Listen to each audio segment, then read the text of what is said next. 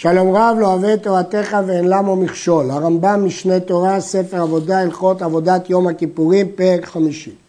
אחרי שלמדנו את כל סדרי עבודת יום הכיפורים, הפרק הזה עוסק בשיבושים שונים בעבודת יום הכיפורים ובדיניהם. כל עבודות שעובד בבגדי לבן בפנים בהיכל צריך לעשותן על הסדר שביארנו. ואם הקדים בהם מעשה לחברו, לא עשה כלום. כתוב חוקה, צריכה להיות כל העבודה על הסדר. עכשיו הרמב"ם יפרט. קטורת שחפנה קודם שחיטת הפר לא עשה כלום. אף על פי שחפינה באזהרת צורך פנים, כעבודת פנים. החפינה נחשבת לעבודת פנים ולכן היא צריכה להיות על הסדר, כי כל העבודות שנעשות בהיכל הן נחשבות לעבודות פנים. הגדר של הדין של הסדר, לפי רבי יהודה הסדר מעכב רק בדברים הנעשים בבגדי לבן בפנים. לפי רבי נחמיה גם בדברים הנעשים בבגדי לבן בחוץ כמו הגרלה. מלשונו של הרמב"ם משמע שהוא פוסק כרבי יהודה, שהכוונה בפנים, עבודות שנעשו בהיכל. בפנים, בהיכל. אה, אפשר להבין שעבודות פנים חייבות להיעשות על מנות שהעבודות שלאחריהם יחשבו. לפי זה, גם עבודת חוץ שהוקדמה לעבודת פנים פסולה. אבל יש אפשרות שנייה, שעבודת פנים שנעשתה לפני זמנה אינה כשרה כיוון שחייבת להיעשות כסדרה. לכן עבודת פנים שנעשתה לפני עבודת חוץ הקודמת לה פסולה. לפי הסבר זה, אם הקדים עבודת חוץ לעבודת פנים, זה לא מעכב בדיעבד. וכן אם שעיר ששחטו קודם מתן דמו של הפר, לא עשה כלום, אף על פי שהשחיטה באזהרה, הרי דמו נכנס לפנים. אז שוב, זו עבודת פנים. כיוון שזו עבודת פנים, היא פסולה. כלומר, גם בקטורת וגם שעיר נעשתה עבודת פנים לפני עבודה אחרת. אמנם חפינת הקטורת ושחיטת השעיר נעשים בחוץ, אבל הם נחשבים כעבודת פנים. בקטורת, מפני שזה צורך פנים. בשעיר, מפני שדמו נכנס לפנים. שתי הסיבות הללו גורמות שהם יעכבו אם הם לא נעשו כסדר. עיל ושעיר המוספים שעשה אותם קודם עבודת היום אינן כלום. כיוון שהם מוספים, הם צריכים לעשות אחר עבודת היום. אבל אם הוא עשה אותם לפני עבודת היום, הם פסולים. שואלים המפרשים, הרי אם הקדים דם מזבח הפנימי לשאר עבודות פנום זה לא מעכב, אז למה העיל ושעיר הנעשים בחוץ מעכבים אם הם נעשו בחוץ? בחידושי הגריז נמסר בשם רב חיים מבריסק שפסול אלו ואל העם הוא מדין אחר מחוסר זמן. כיוון שהזמן שלהם לעשות אחרי עבודת יום הכיפורים הם נחשבים מחוסר זמן. הקדים דם השעיר לדם הפר בקודש הקודשים יזה מדם הפר כמצוותו, אחר כך יביא שעיר אחר וישחוט אותו, ויזה מדמו בקודש הקודשים כמצוותו, וייפסל הראשון. כיוון שכמובן בהזיות צריך את הסדר, אז אחרי הדם הפר צריך להביא שעיר, לשחוט אותו ולהזות. ולא נגיד שדם הפר נדחה, הוא לא נדחה. אבל השעיר הראשון והדם של השעיר הראשון נפסלו. הקדים דם השעיר לדם הפר במתנות שבהיכל על הפרוכת, יחזור ויזה מדם השעיר פעם שנייה לאחר דם הפר. יש לו עוד דם, כיוון שיש לו עוד דם הוא יכול לעזות שני. נשפך הדם עד שלא גמר מתנות שבקודש הקודשים, יביא דם אחר ויחזור ויזה בתחילה בקודש הקודשים. כתוב בתורה, וכילה מכפר את הקודש, זה לפני ולפנים, אוהל מועד זה האחד, מזבח כמשמעו, מלמד שכולם כפרה בפני עצמם. מכאן אמרו, נתן מקצת מתנות שבפנים ונשפך הדם, יביא דם אחר. לפי הדרשה הזאת, כל סדרה של המתנות צריכה להיעשות על ידי גורם מכפר אחד, ואם נשפך דם הפר באמצע, יש להביא דם אחר.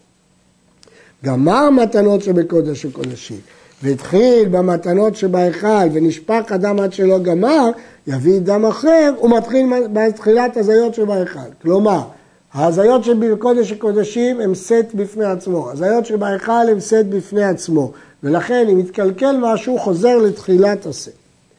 גמר מתנות שבהיכל, והתחיל ליתן המזבח הזהב ונשפך הדם עד שלא גמר, יביא דם אחר, הוא מתחיל מתחילת מתנות המזבח, שכולם כפרה בפני עצמם. כלומר, כל גוש של הזיות נחשב סוג אחד של כפרה שדורש מכפר אחד, דם אחד. גמר מתנות המזבח, ואחר כך נשפך הדם, אינו צריך להביא דם אחר, ששפיכת השיירים על מזבח החיצון אינה מעכבת. ואם דם הפר הוא שנשפך קודם שיגמור כל המתנות, הרי זה מביא פר אחר, ויחפון הקטורת פעם שנייה קודם שחיטת הפר, ויקטיר הקטורת, ואחר כך יביא דמו ויזה ממנו. יש כאן שתי בעיות.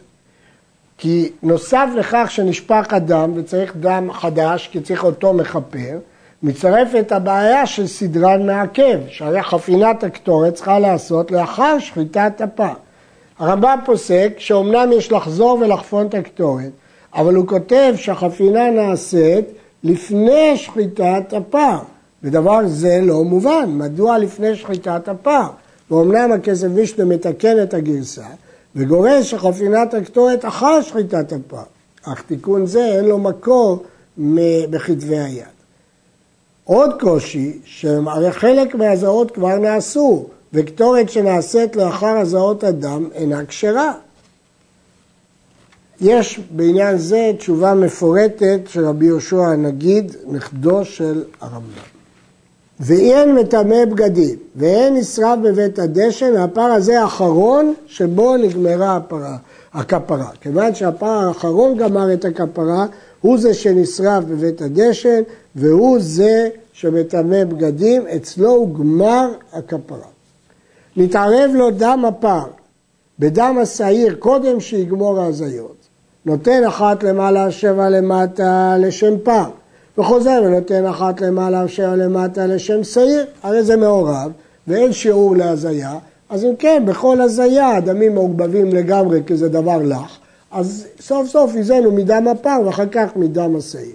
נתערבו במתנה האחרונה, נותן אחת למטה לשם פר, וחוזר ונותן אחת למעלה ושבע למטה לשם שעיר.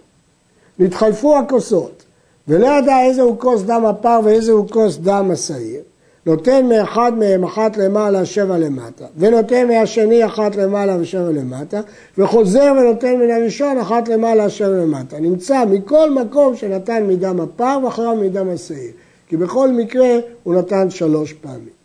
קיבל מדם הפר בשתי כוסות, וקיבל דם השעיר בשתי כוסות. ונתערבו מקצת הכוסות, ולא נודע כוס דם הפר מכוס דם השעיר, הרי זה מזה כל ההזיות כמצוותם מן הכוסות שלא נתערבו. ושופך שרי אלו שעיזה מהם על היסוד כמצווה, ואותם הכוסות שנתערבו יישפכו לאמה. החידוש הוא שהאם זה מוגדר כשרת דם שנשפכות על היסוד מערבי, או כדם שנדחה מלעלות למזבח ונשפך לאמה, ולהלכה נפסק כרב פאפא שהכוסות שהתערבו נחשבים כדחויים. פער יום הכיפורים, אף על פי שכהן גדול קונה אותו משלו, שנאמר פר החטאת אשר לו, המקום הפקיר ממונו בו לכל אחיו הכהנים, שאילו לא היה להם בו שותפות, לא היו מתכפרים בו. הרי הוא מכפר גם על אחיו הכהנים, והרי זה שלו, איך הוא יכול לכפר בהם לכל אחיו הכהנים? לפיכך אם מת כהן גדול קודם שישחרר את הפר, הכהן העומד תחתיו אינו מביא פר אחר, אלא ששוחט של ראשון, כי אמרנו שהפקירו את ממונו לכל אחיו הכהנים. ואינו חטאת שמתו בעליה שתמות, שאין חטאת הרבים מתה, זו לא חטאת פרטית של כהן גדול זה, אלא שכל אחיו הכהנים. שחט את הפר ומת קודם שיכפר בדמו, הכהן האחר נכנס בדם זה ומכפר בו. בגמרא נחלקו המוראים אם יכול הכהן השני להיכנס בדמו של ראשון האם השם פר שייך גם לאחר השחיטה, הרמב"ם פוסק שיכול להיכנס בדם של ראשון. שני שעירי יום הכיפורים, מצוותם שיהיו שווים במראה ובקומה ובדמים, שיהיו נראים אותו דבר, באותו גובה ובאותו מחיר.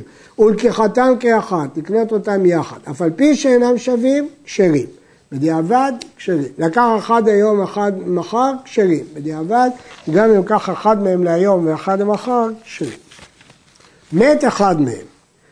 אם עד שלא הגריל מת, ייקח זוג לשני. ואם מי שהגריל מת, יביא שניים, ויגריל עליהם כתחילה, ורואה איזה שהוא מת. אם היה של השם, אומר זה שעליו גורל על השם, יתקיים תחתיו. אם היה מת של עזאזל, יאמר זה שעלה עליו הגורל לעזאזל, יתקיים תחתיו. והשני מן השניים שהגריל עליהם בסוף, יראה עד שיפול בו מום, וימכר ויפלו דמיו לנדבה, שאין חטאת ציבור מתה, זה לא כמו חטאת יחיד. פר ושעיר של יום הכיפורים שעבדו, והפריש אחרים תחתיהם וקרבו ונמצאו הראשונים, יראו עד שיסתאבו, יפלול בהם מום, וימכרו ויפלו דמיהם לנדבה, כלומר יביא בהם עולות, הבשר להשם והעולות לכהנים. וכן אם נמצאו הראשונים קודם שיקרבו אלו, יקרבו הראשונים, ויראו השניים עד שיפול בהם מום ויפלו דמיהם לנדבה, שאין חטאת ציבור מתה. לא נגיד שיש לזה דין רגיל שהחטאת שמתו בעליה שהיא תמות, או שעבדה, כי כאן זה חטאת ציבור. המום פוסל בשעיר המשתלח, אפילו מום עובר. וכן אם נעשה מחוסר זמן נפסל, כגון שנשחטה עמו לחולה ביום הכיפורים. בכל אופן, הוא נפסל. למה? כי אם נשחטה עמו זה אותו ואת בנו, אז זה פסול. שדחייתו לעזאזל היא שחיטתו. כלומר, למרות ששעיר המשתלח הוא לא נשחט בפועל, יש לו דינים של שחיטה. כי דחייתו לצוק זהו הכשרו וכפרתו והרי הוא כאילו שחיטה. היה טרפה, פסול, שנאמר יום חי, וטרפה אין לו שם של חי.